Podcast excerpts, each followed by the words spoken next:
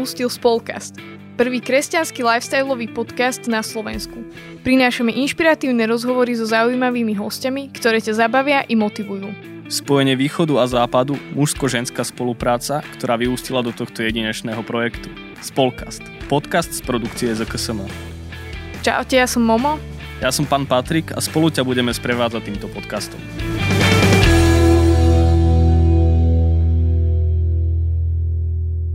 Vítajte pri ďalšej epizóde Spolkastu. Dnes som veľmi rád, že sme sa dostali do tohto lukratívneho priestoru sme v redakcii Slova Plus a našim hostom je šéf-redaktor Slova Plus, publicista, zakladateľ vydavateľstva Benemedia, manžel a otec Martin Ližičiar. Martin, ahoj. Ahojte. Martin, Slovo Plus tento rok oslavuje 7. narodeniny. Sedmička je v biblickom ponímaní znakom plnosti. Je to slovo plus už také, také zrelé alebo také naplnené? Či máš pocit, že stále sa kde si vyvíja ten projekt? No, myslím, že sa posúvame stále dopredu. Keby ideme podľa tých ľudských rokov, tak v 7. roku asi dieťa ešte len ide do školy alebo začína študovať a učiť sa novým veciam. Takže ešte nie je zrele, je na nejakej ceste, ale určite sme niekde inde, ako sme boli pred tými 7 rokmi. Aký je cieľ vlastne e, slova plus, lebo v tom mediálnom spektre sa vyskytujú rôzne periodika, rôzne médiá. Jedni sú viac faktografické, iné sú o, viac také bulvárne, alebo ako by som to povedala. Ak, aký cieľ má slovo plus vôbec? My sme si to definovali tak, že chceme prinášať tá jednoduchšia odpovede láskavé evanílium.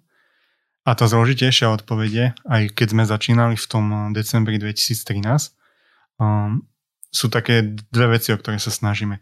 Prvá je teda prinášať príťažlivo to evanílium, aby bolo zrozumiteľné, aby, aby bolo teda príťažlivé pre ľudí.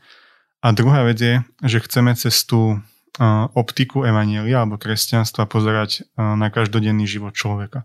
Čiže každý z nás uh, ide niekedy k lekárovi, ide niekedy do divadla, um, ide k volebnej urne um, a ďalšie, ďalšie aspekty života, vychovávať deti, a my chceme, aby na toto všetko pozerať cez evanílium a ako môžeme evanílium uplatniť v týchto všetkých veciach. Super. A máš pocit, že za tie roky, že sa vám to darí aspoň trochu? A tak dúfam, že hej, tých pozitívnych ohlasov dostávame spätne menej, ale konkrétni ľudia sa ozvú a povedia, že toto ma posunulo niekam inám, o tomto som sa niečo dozvedel. Možno taká úplne aktualita je, že Teraz v novembri sme otvorili takú ťažkú tému okolo dušičiek o spontánnych potratoch. A v podstate sme si uvedomili, že, že mnoho rodín s tým bojuje alebo sa trápi. Nie je to úplne téma, o ktorej sa rozpráva. A mnohým sme aj pomohli aj v tých praktických veciach, aj, aj v tých uh, takých kvázi terapeutických v úvodzovkách veciach. Ja by som ešte, ešte sa chcel spýtať, že, že keď aj hovoríš o, o tom, že otvárate ťažké veci, aj že tie témy sú také z bežného života, že máte vy nejakú špecifickú cieľovku? V podstate uh, píšeme o tom aj, uh, čo sa dotýka nás, ale definovali sme si teraz v poslednom období, konečne po tých 7 rokoch, že kto nás vlastne číta. A ak by sme to mali nejako zadefinovať, tak uh, uh, sú to vlastne čítateľe, teda je to hlavne žena, ktorá je v, vo veku 25 až 45 rokov aktuálne. Čo je zaujímavé, tak má vysokoškolské vzdelanie, žije v obci, teda v dedine a taká veľmi vec, ktorá nás zaujala a ktorú sme vytiahli z týchto štatistík, že každá druhá žena, čitateľka má nejaké spoločenstvo duchovné, do ktorého proste patrí. Čiže žije aktívnym spôsobom svoju vieru. Z mediálneho hľadiska sa snažíte produkovať obsah, ktorý je vyslovene pre týchto ľudí, alebo vašim cieľom je trošku aj rozšíriť to spektrum čitateľské? Dotýkame sa asi najmä tém okolo tejto vekovej skupiny, aj teda okolo nás, čo nás zaujíma. ale zase už po tých 7 rokoch sa snažíme takým spôsobom k tomu pristupovať, že aby sme sa neopakovali, aby sme priniesli aj niečo nové.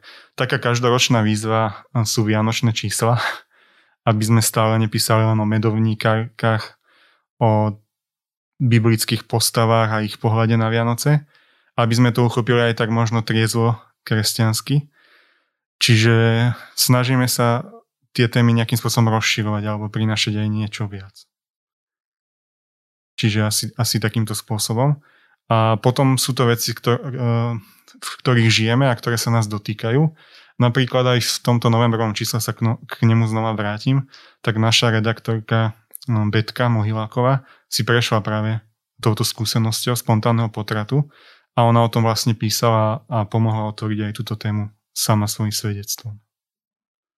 Ja som sa pýtal na tú cieľovku aj preto, že ZKSM sa venuje spoločenstvám a mladým a, a mne tak v tom celom slovenskom mediálnom kresťanskom priestore, keď to takto môžem nazvať, chýba aj čosi také pre mladých, nejaké čítanie s hodnotou. Bol tu kedysi časopis AHA, ale teraz nejak, neviem, sa, sa to stratilo všetko.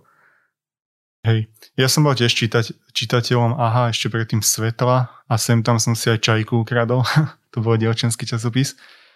Um, asi nemáme úplne ambíciu triafať do, do týchto ročníkov a už aj vnímame taký možno rozdiel vekový oproti tým mladým ľuďom, ktorí napríklad používajú teraz TikTok, to je taká aktuálna vec a v podstate u nás v redakcii asi málo, niektorí nevedia, čo to je vôbec, niektorí to nepoužívajú.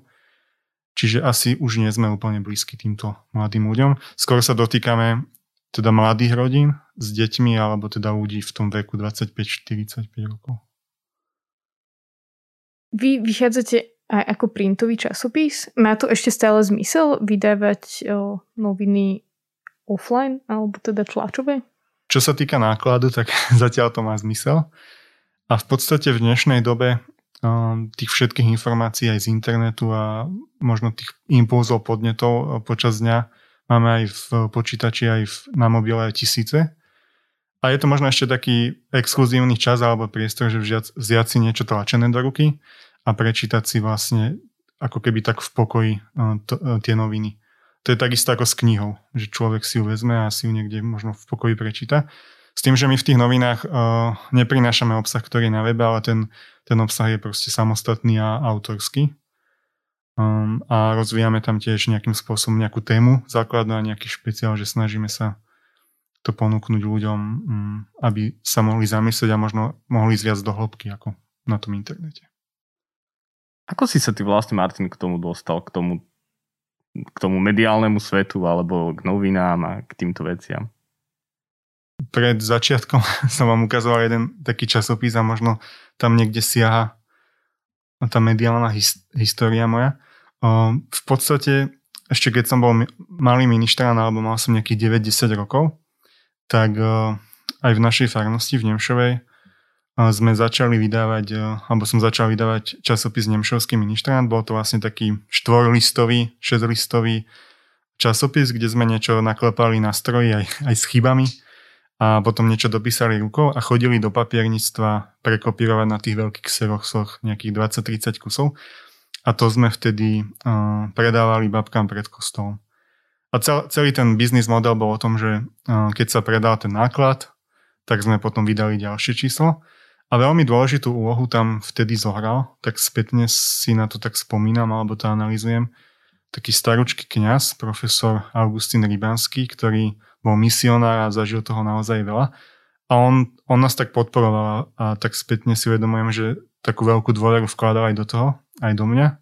A on vždy došiel a tak to mi povedal, že aby som nastavil dlane teda a tam mi vysypal niekoľko dvojkorún ešte slovenský, aby sme mali na tú tlač.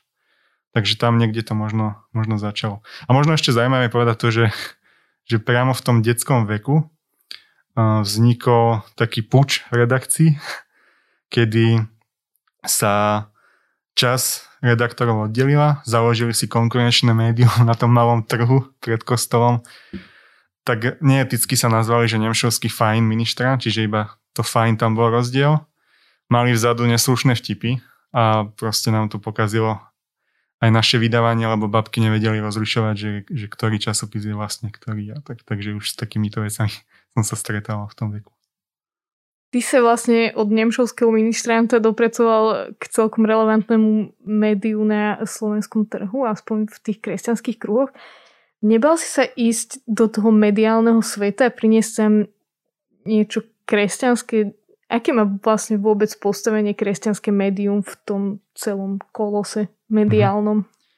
No my keď sme začali tvoriť ešte, ešte pôvodne sa volá teda ten web Cesta Plus, v decembri 2013, tak e, vtedy v podstate tá situácia nebola až taká, taká bohatá na mediálnom kresťanskom trhu. E, za stolom rodinný portál, on vtedy neexistoval, on, oni to už pripravovali, ale nevedeli sme o tom. Um, konzervatívny denník postoj v tom období tak spal, že tam sa veľa vecí nedialo. A v podstate začalo to ako, ako mnoho ďalších vecí, že chceli sme niekde písať, tak sme si proste založili um, web magazín. A vtipné bolo na, v úvode aj to, že uh, môj brat programoval vlastne tú prvú web stránku a sme si len tak zo srandy povedali, že ak to bude mať niekedy 100 tisíc čitateľov, takže on si kúpi auto. Samozrejme, hneď prvý mesiac sme prekonali túto hranicu. On si auto nekúpil, lebo nikto tomu neveril, že, že môže byť takýto dopyt alebo hlad po týchto textoch. No a aby som sa vlastne vrátil k tej otázke, že v podstate Nemali sme nejaké analýzy, nemali sme proste nejaký cieľ, nejaký systém, len sme chceli niečo prinášať. Si pamätám, že jeden z prvých rozhovorov bol ešte rozhovor so Salesianom Marianom Valápkom. To bol teda úplne prvý o, o manželstve, o výchove. A tiež ten ohlas bol naozaj veľmi veľký, že ľudia, ľudia potom siahli, čítali to, klikali na to. Spomínal si rozhovory a máš viac tých rozhovorov, aj tu vidíme na poličke eh, knihy z vášho vydavateľstva. Ja som, niektoré som prečítal a naozaj boli veľmi inšpiratívne. Ja by som sa ťa chcel spýtať, že odkiaľ ty berieš vlastne nápad na to, že s kým spraviť rozhovor, alebo že ako sa k tomu do, dostaneš a aj keby si nám vedel tak trochu opísať tú tvoju prípravu, lebo robiť rozhovor s niekým ako napríklad Max Kašparu úplne nie je, že každodenná vec, čiže asi sa musíš aj trochu, trochu pripraviť. Hej. Ono to vlastne začalo Maxom Kašparom, Kašparu v úvode. Um, ja som sa s ním dostal do kontaktu cez viaceré novinárske rozhovory a ten človek je možno niekedy tak tvrdý vo vyjadreniach priamy, ale, ale veľmi inšpirujúci a, a je taký, žije tak poctivo tú svoju vieru. No a tak som si povedal, že možno by to chcelo niečo hutnejšie a niečo také komplexnejšie a tak vznikla vlastne prvá kniha z tej série Inšpirujúci celkom naivne sme do toho išli a, a dôkazom toho je aj to, že my sme v podstate poslali data do tlačiarne a ani nás nejako nenapadlo v tom prvom kroku si definovať, že aký papier tam bude alebo aká bude obálka. Čiže úplne tá prvá kniha vyšla na najlacnejšom papieri a proste v mekej väzbe. Potom sme to tak nejako zvýšili tú kvalitu, tak sme dali tvrdú väzbu. A potom sme si povedali, že v podstate, že my si môžeme povedať, že aký, aký tam bude papier, ako to bude vyzerať a tak, sme nejako k tomu dospeli, tak e, vznikla teraz už tá známa podoba série inšpirujúcich, kde, je, kde sú asi 4 druhy papiera, je tam zlatý poleb a snažili sme sa to spraviť naozaj čo najkrajšie, najkvalitnejšie. A takisto aj som mal niekoľko skúseností s žakovským farárom, Marianom Kufom, novinárskych, a tiež som ho tak požiadal, navrhol mu, že či nemôžeme spraviť knihu a vlastne to by bola dvojka tej, tej série. Tak sme vlastne strávili nejaký čas s ním a, a nahrali aj túto knihu. No a potom prišli ďalší a ďalší ľudia. V podstate, keď som nad tým premýšľal, že ako sa mi dostali do života, tak e, väčšinou to bolo tak spontánne, alebo ma niečím zaujali a pokúsil som sa potom s tými ľuďmi skom- e, nejakým spôsobom skontaktovať. Boli títo hostia, alebo teda ľudia, s ktorými si robil rozhovor, taký otvorený, že išli do toho hneď, alebo si sa stretol aj s nejakým odmietnutím? Tak eh, dôkazom takej trpezlivosti je asi posledný titul, ktorý práve tlačíme a ktorý teraz v piatok príde eh, a to je Benediktín Anselgrun, ktorý je proste človek mega vyťažený a v podstate možno aj vďaka korone sa to podarilo teraz zrealizovať. A, a on ma tak asi nejakým spôsobom naťahoval. najprv do toho nechcel ísť, potom proste uh, povedal, že aby som poslal prvých 10 otázok a že ak budú za niečo stáť, tak, tak pôjdeme do knihy. Takže asi za niečo stáli. Uh, ďalší tí ľudia, uh, každý má svoje špecifikum, aj Max Kašper, aj Marian Kufa sú tiež vyťažení a vôbec dostať sa ku ním a nájsť si čas je náročné. Ostatní možno menej, ale v podstate zažil som viacero odmietnutí. Tie knihy ešte neexistujú. to sú tí, ktorí ma odmietli, ale verím, že, že výjdu aj ďalšie tituly a títo ľudia si to rozmyslia. A máš niečo také, čo ti utkvelo v pamäti z tých rozhovorov, alebo že k čomu niečomu konkrétnemu sa tak vraciaš rád, že, že vtedy som s tým človekom hovoril o tom a teraz to môže hovoriť do môjho života, lebo neviem, sa mi to pripomenulo. Ja v podstate uh, si myslím, že každá tá kniha ma niečo naučila a bola pre mňa osobne potrebná v tej životnej situácii, ktorú som žil. A ešte s takou nadsázkou, že ak by aj tá kniha nevyšla, tak mala zmysel, aspoň pre mňa, že som sa niečo naučil. Ale som rád, že, že tie knihy mo- mohli výjsť a že proste tie myšlienky idú aj ďalej. Uh, neviem, no mohol by som menovať rád po rade, že kto ma čo z tých ľudí naučil. Um, v podstate, keď sa nad tým zamyslím, tak aj tie jednotlivé názvy alebo tie titulky tých kníh sú takým zhrnutím aj toho, čo ma tí ľudia naučili a čo z toho nejakým spôsobom uh, vychádzalo. Napríklad Max Kašperu, tá kniha sa volá Nebudem hrať divadlo pred Božou tvárou a on je naozaj človek, ktorý žije tak poctivo, možno, možno je pre mnohých tvrdý, ale ide si za tým Božím hlasom vo svojom živote. No Marian Kufa, tá titulka nesie názov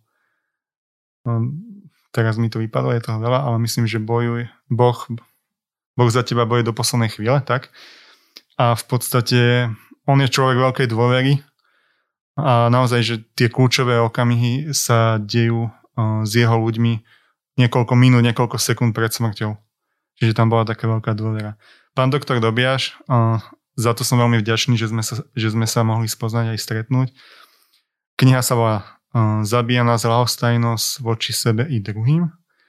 A v podstate celá tá myšlienka je o tom, že my ako Slováci nedbáme na svoje zdravie a, a je nám ukradnuté možno aj zdravie tých druhých ľudí, čo je teraz aktuálna téma aj počas koronavírusu. A on ma dokonca tak inšpiroval, že som si vďaka nemu, alebo teda vďaka motivácii spravil 33 hodinový kurz prvej pomoci, čiže štvordňový. A jedenkrát som bol s ním aj priamo na službe na záchranke, on slúži tu na v Piešťanoch. Pôjdem už tak rýchlejšie. Pán doktor, teda uh, Salesian Marian Valabek, tam je myslím, že téma, že nemám to pred sebou, takže iba tak z pamäti lovím a z diálky. Ísť do manželstva je risk a odvaha. Um, o tom, že teda o manželstve, o výchove. Maria Jasenková Smrť nás učí dobre žiť. Potom Juraj Sedláček um, Prítomný otec je darom myslím, že sa tak volá Elias Vela, Diabol sa nás bojí. A potom nasledovala ešte Rišova Šečka, mojou ambíciou je slúžiť Bohu. A teraz ide Ansel Grun s titulom eh, Najdôležitejšie je ostať pokorný. Tak. A je niektorý z týchto titulov, ktorý je naozaj pre teba top? To je taká otázka, že ako ktoré dieťa máš najradšej asi. Mm, asi sa nedá, na to úplne odpovedať. Naozaj, že každý ten človek mi dal niečo do života iné a v každej inej oblasti. Napríklad ten Ansel Grun mm, na to, ale že sa vôbec so mnou bavil teda, je to autor, ktorý predal 15 miliónov kníh v celom svete a napísal nejakých 200 titulov. Čiže táto naša spoločná vec je takým zrniečkom v tom celom jeho portfóliu. A ten človek je naozaj pokorný, že z neho to proste tak ide, že on si na tom nezakladá. V podstate on je reholník, on dostáva pár eur vreckové mesačne a jeho najväčším takým šťastím je, keď si môže kúpiť eh, na čerpacej stanici eh, nejakú kávu alebo tak po ceste, že z toho sa teší. Skúsme sa vrátiť späť trochu, trochu k tým médiám. Často je to tak, že tie médiá sa nejakým spôsobom demonizujú a ja nemám to úplne rád, keď ľudia na to nadávajú, že a to tie médiá všetko, za všetko môžu. Často to skôr svedčí o tých ľuďoch samých, že si buď nevedia vybrať, alebo pozerajú na to nekriticky, alebo, alebo nejak tak. Uh, aj slovo plus ide v istom slova zmysle s kožou na trh a to, čo publikuje, môže často vyvolať vášne alebo nejakú kontroverziu a nesie istú spoločenskú zodpovednosť, možno primárne v kruhoch kresťanských. Ako sa s tým vyrovnávate ako redakcia? Čím som starší, tak tým cítim takú väčšiu zodpovednosť naozaj za to, že čo ponúkame. V podstate, keď sa pozrieme na čísla, hm, tak na webe oslovíme mesačne okolo 150 tisíc ľudí. Noviny majú ten čitateľský zásah, čítanosť, teda nie náklad, ale čítanosť je okolo 10 tisíc ľudí. A sú to naozaj veľké čísla. Jeden kňaz mi povedal, že, že to máme ako keby nejakú takú diecézu, ku ktorej sa prihovárame každý mesiac. Čiže mm, možno aj u mňa osobne to prešlo do takej väčšej zrelosti alebo zodpovednosti, že, že čo týmto, čo vydáme, napíšeme, že čo môžeme spôsobiť a ako môžeme tých ľudí posunúť ďalej. Niekedy je to možno opatrnosť väčšia, ale asi tá zodpovednosť je, na, asi, asi ju cítime o mnoho viac, ako sme ju cítili predtým. V novinách máme ešte takú tú istotu, že to po nás čítajú dvaja kňazi, keďže noviny majú imprimátor, takže oni sú nám tak nápomocní. A na webe sa to snažíme nejakým spôsobom tak si ustrážiť sami. Ako zvládaš to, keď sa pod nejakým článkom alebo pod niečím, čo publikujete, strhne taká vlna šarvátok? A zlákate to nejako obraňovať ten text, ktorý ste publikovali alebo zapájať sa do toho? Nás učili na žurnalistike, že, že, sa nemáme, že nemáme vstupovať do debaty, až keď je to naozaj nevyhnutné. A v dnešnej dobe podľa mňa tých ľudí, ktorí proste si myslím, že naozaj nemajú nič inšie na práci, len hejtovať niečo, tak je naozaj veľa. A možno občas niečo zmažeme alebo zablokujeme v najhoršom prípade, ale nejakým spôsobom sa to neoplatí vysvetovať. Možno taký príklad teraz z praxe. Um, tie sme priniesli nejaký článok a už viem, priniesli, iba sme zazdielali um, takú grafiku, kde bola modlitba pred uh, testovaním od biskupa Jozefa Halka a pod tým uh, obrázkom bolo proste, ja neviem, stovky komentárov a boli to dve také vetvy prvá vetva bola, on, sa, on začínal tú modlitbu tým, že sa modlil k Ježišovi, k Božiemu synovi, tak prvá vetva bola, že Ježiš nie je Boží syn, to bola nejaká, neviem, nekatolická vetva. Tam to proste rozobrali tí ľudia úplne mimo. A druhá vetva bola, že aj biskupy sú už podplatení kvôli tým čípom a proste akože úplne mimo. Že asi nemá to zmysel aj kvôli svojej psychohygie nejako do toho vstupovať. A mám pocit, že tí ľudia sa prídu, si, si prídu nejako uľaviť na web, ktorý proste primárne by aj nemal zaujímať, že sú, ja neviem, že z iného prostredia, alebo neviem. Proste, že nemajú tam čo robiť tí ľudia, skrátka. A či myslíš, že to tak je? Lebo ja, ja mňa to naozaj rozčuluje. Uh-huh. Stále, že čo sa, čo, sa, čo sa deje aj tie také hejterstvo, ale aj také kadejaké akože alternatívne prúdy, ktoré aj teraz tak nejak vyrástli a ani nemáme médium. Hej? A že vy ste kresťanské médium, ktoré sa profiluje povedzme, že dosť inak a že niekto príde a aj tam ako má potrebu si to nejak tam akože vydiskutovať alebo niečo. Mm, asi to bude tým, že sme veľmi povrchní ako ľudia v súčasnosti. Častokrát e, tí naši čitatelia, teda ani nie sú to čitatelia, ale oni si prečítajú nadpis a v podstate idú komentovať, vôbec neriešia, že čo, čo, je, čo je v tom článku. Viackrát sa nám stalo, že sme sa snažili nejak zaujať nadpisom alebo dať tam niečo provokatívnejšie a proste ten obsah bol úplne v poriadku, aj sme to tam vysvetlili. Teraz mi napadla taká pikoška. Mali sme fiktívny rozhovor, zdôrazňujem to fiktívny, s Janom Pavlom II, proste, kde kolega vybral citáty z jeho príhovorov. A pri, prišla nám reakcia, že či sa nehambíme vyvolávať duchov ako kresťanský proste magazín. A, ta, a tá, žen, tá žena, teda už som povedal, že tá žena, tak uh, si nedala ani to námahu to otvoriť, tam to bolo v tom úvode proste pomenované, že o čo tam pôjde a tak. A proste toto je asi, asi tá povrchnosť je, je takým základom týchto všetkých vecí. A potom nejaké vybičované emócie, kedy ľudia proste znova nerozmýšľajú. Znova je to o tom povrchu. Vieš sa od toho online svetu aj odosobniť, keď vy máte vlastne aj facebookovú stránku dosť silnú, fungujete na webe. Máš taký čas, kedy vôbec tieto miesta nesleduješ, alebo ti to stále cinka v telefóne asi ako keby online 24-7 a sleduješ, čo sa vlastne na tých portáloch deje?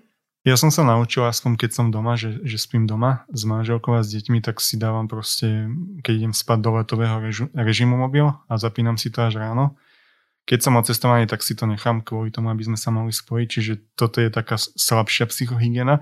Ale zdá sa mi, že čím viac čítam tých komentárov za tie roky, tak som voči tomu taký odolnejší, že, že už ma to aj nejak netrápi, ani, ani to proste neriešim. Že asi tá obrany schopnosť organizmu nejakým spôsobom sa vybudovala. Ja by som sa ešte chcel opýtať, že akým spôsobom prebieha u vás možno ten taký redakčný výber alebo to, to triedenie toho, že, že čo ideme dať a, a čo nejdeme dať, lebo je to také, že na jednej strane určite chcete aj vzdelávať istým spôsobom tých svojich čitateľov, na druhej strane, že aj viete, že čo možno by sa čítalo a čo možno, po čom je dopyt. A nájsť nejakú tú rovnováhu medzi tým, že ako vy to riešite. Môžem možno povedať úplne aktuálnu vec, že my už sme začali teraz riešiť, teraz v stredu, keď to nahrávame, máme poradu k januárovému číslu. A v podstate asi nie sú nejaké úplne témy, že ktorým si povieme, že tomuto sa nebudeme venovať. Mm, ani si na to nespomínam, že sme to nejako zatrhli. V podstate asi len otázka je, že ako tú tému čo najlepšie pripraviť a že či sa do nej nejakým spôsobom rozumieme, alebo vieme zohnať ľudí, ktorí tej téme rozumejú. Lebo ak nezoženieme tých ľudí a nemáme o tom šajnu, tak potom asi aj ten výsledok je proste veľmi slabý pre čitateľa. No a teraz v januári uh, pripravujeme do novín tému o tom, že ako byť fit, uh, ale aj, aj telesne, aj duševne, aj duchovne. Vždy január je takým časom um, takých predsavzatí a rekapitulácií a tak hodnotení.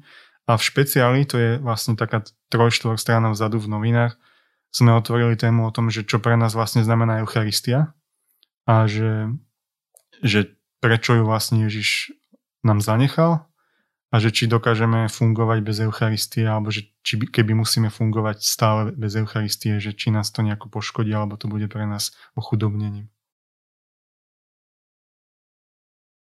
Ja trošku odbočím, lebo uh, chcem povedať takú pikošku vlastne odtiaľto z tohto miesta, kde sedíme. Uh, lebo oproti mne na nástenke ja celý čas sa pozerám na taký obrázok dvoch malých koníkov a akože teraz je to akože uh, od veci veľmi, ale ja si pamätám a Patrik bude vedieť aj Anu Hreškovú pozdravujem uh, týmto spôsobom, že ja keď som bola malá, tak tiež som strašne uh, rada kreslila koníky a mám trošku taký traumatizujúci zážitok s jedným môjim výkresom. Uh, Často si vylepuješ diela, teda predpokladám, že je to tvoj, tvoja nástenka. Hej. A kreslí to tvoje deti? Nosíš si ich práce do roboty? V podstate ja som dostal uh, tieto, túto kresbu koňov, to, je, to, máme od Mate, to mám od Mateja. A potom je tam ešte taká torta nažehlovacia, neviem, či vidíte, to mám od Dorotky. A to som už dostal s tým úmyslom, že si to tam mám zavesiť, lebo myslím, že niekedy v minulosti som dostal od nich nejaký obrázok a som to tam vlastne si pripol, aby som to mal pred očami a proste ma to nejakým spôsobom povzbudzovalo alebo aby som si na nich mohol spomenúť. Takže toto mi už dali s tým, že to bude na nástenke a oni keď tu občas prídu, tak si to skontrolujú, že, či to tam vysí. Takže v podstate teraz, ak to chcem dať dole, tak musím dostať niečo nové od nich, aby som to vymenil redakcia, šéf-redaktorstvo, občasná publicistika a všetky tieto veci plus full-time e, rodič, otec, manžel, je toho dosť veľa. Ako zvládaš ty nejaký taký time management?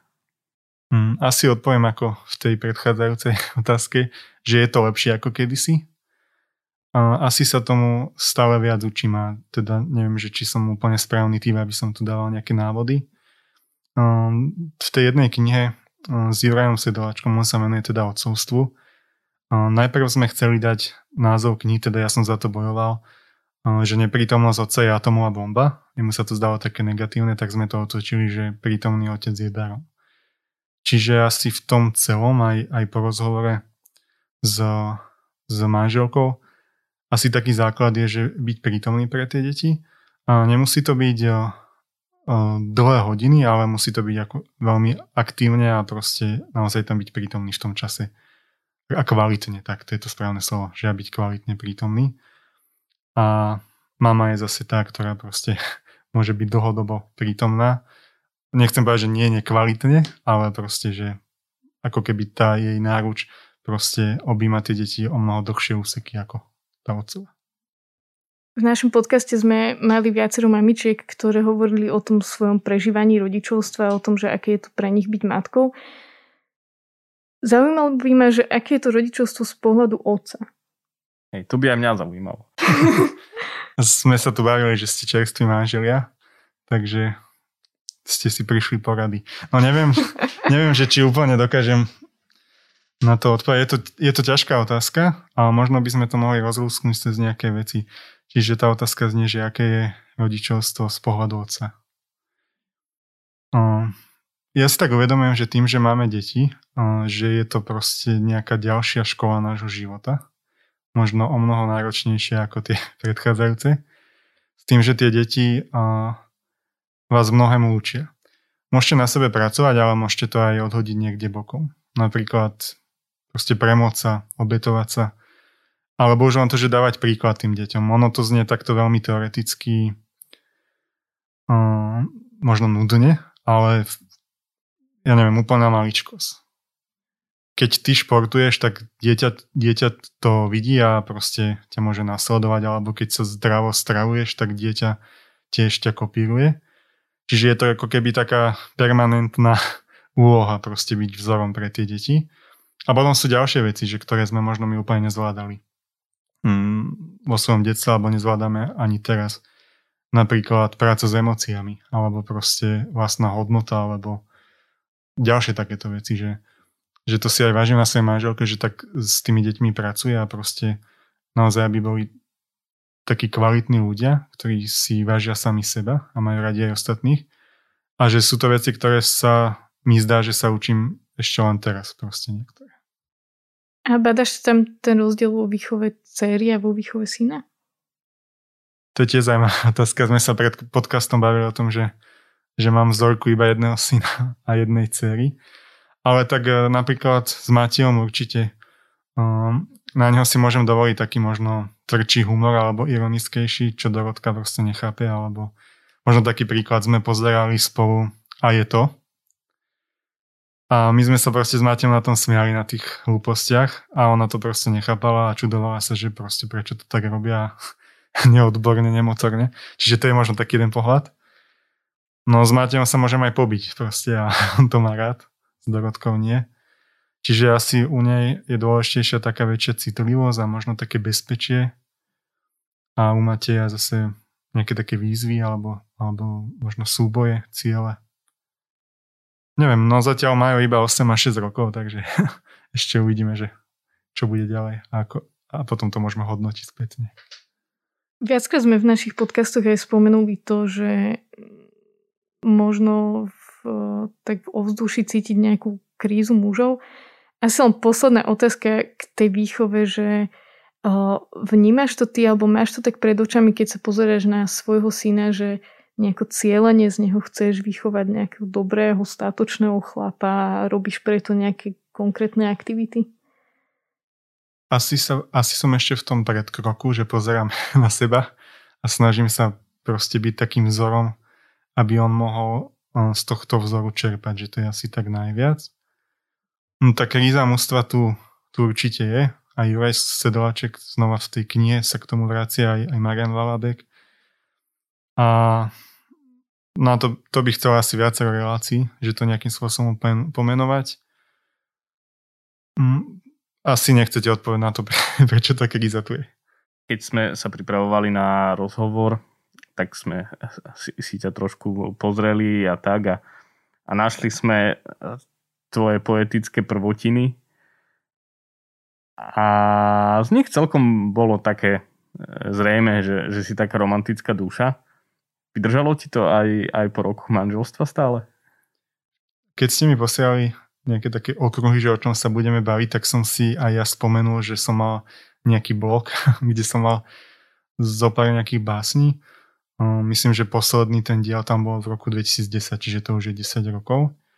Odvtedy asi to životné tempo sa rozkrútilo o mnoho rýchlejšie. Občas mi možno v hlave prebiehajú nejaké také verše, alebo neviem ako to nazvať. Mne bol veľmi blízky, aj, aj veľmi som mal rád Milana Rufusa v minulosti.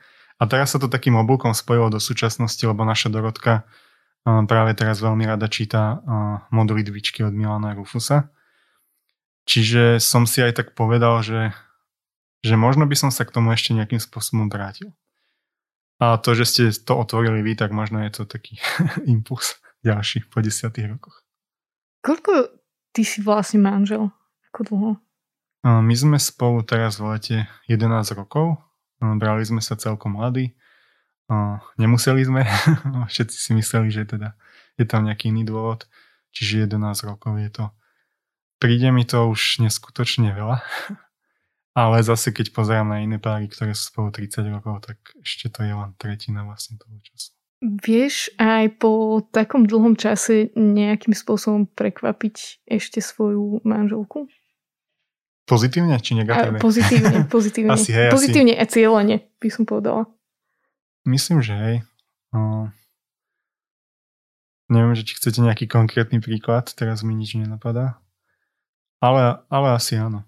A, hm, v podstate aj to, čo som spomínal pri tej Dorotke, že keď že muži by mali byť možno taká istota alebo bezpečie, tak sa mi zdá, že, že aj ona a možno aj ďalšie ženy oceňujú, keď niekedy aj možno ten manžel alebo ten teda muž zareaguje nejakým takým spôsobom, že to bezpečie prináša a to je možno to pozitívne prekvapenie. Ďakujeme ti veľmi pekne za tento rozhovor. Myslím si, že sme si prešli rôznymi okruhmi. Zaviedol si nás trošku do sveta médií, odhajilo si nám ďalšie rôzne inšpiratívne osobnosti, od ktorých uh, môžeme čerpať a trošku si nám dovolil nahliadnúť aj do tvojho súkromného života, do tvojho odcovstva a trošičku do tvojho manželstva. My ti veľmi pekne ďakujeme, že si na nás našiel čas a veríme, že slovo plus sa bude aj naďalej dariť, dariť a budete prosperovať. Ja ďakujem aj, bola tu pre mňa čest, že sme sa mohli porozprávať. A ešte pred podcastom tu vznikla taká debata o tom, že by ste sa možno mohli niekedy medzi sebou aj porozprávať vy dvaja a že musí vzniknúť požiadavka, tak v tomto priestore ju vyslovujem a dúfam, že nebude vystrihnutá. Ďakujeme Martin. Ďakujeme veľmi Ďakujem pekne. aj ja. Ďakujem.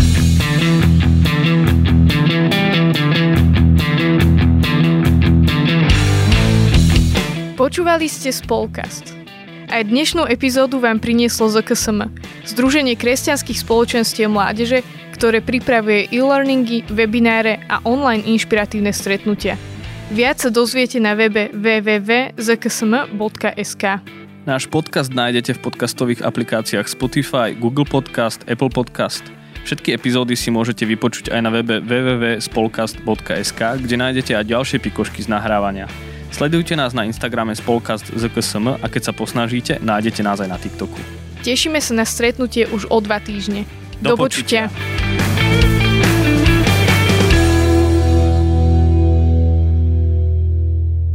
Tento projekt bol podporený z dotácie Ministerstva školstva, vedy, výskumu a športu.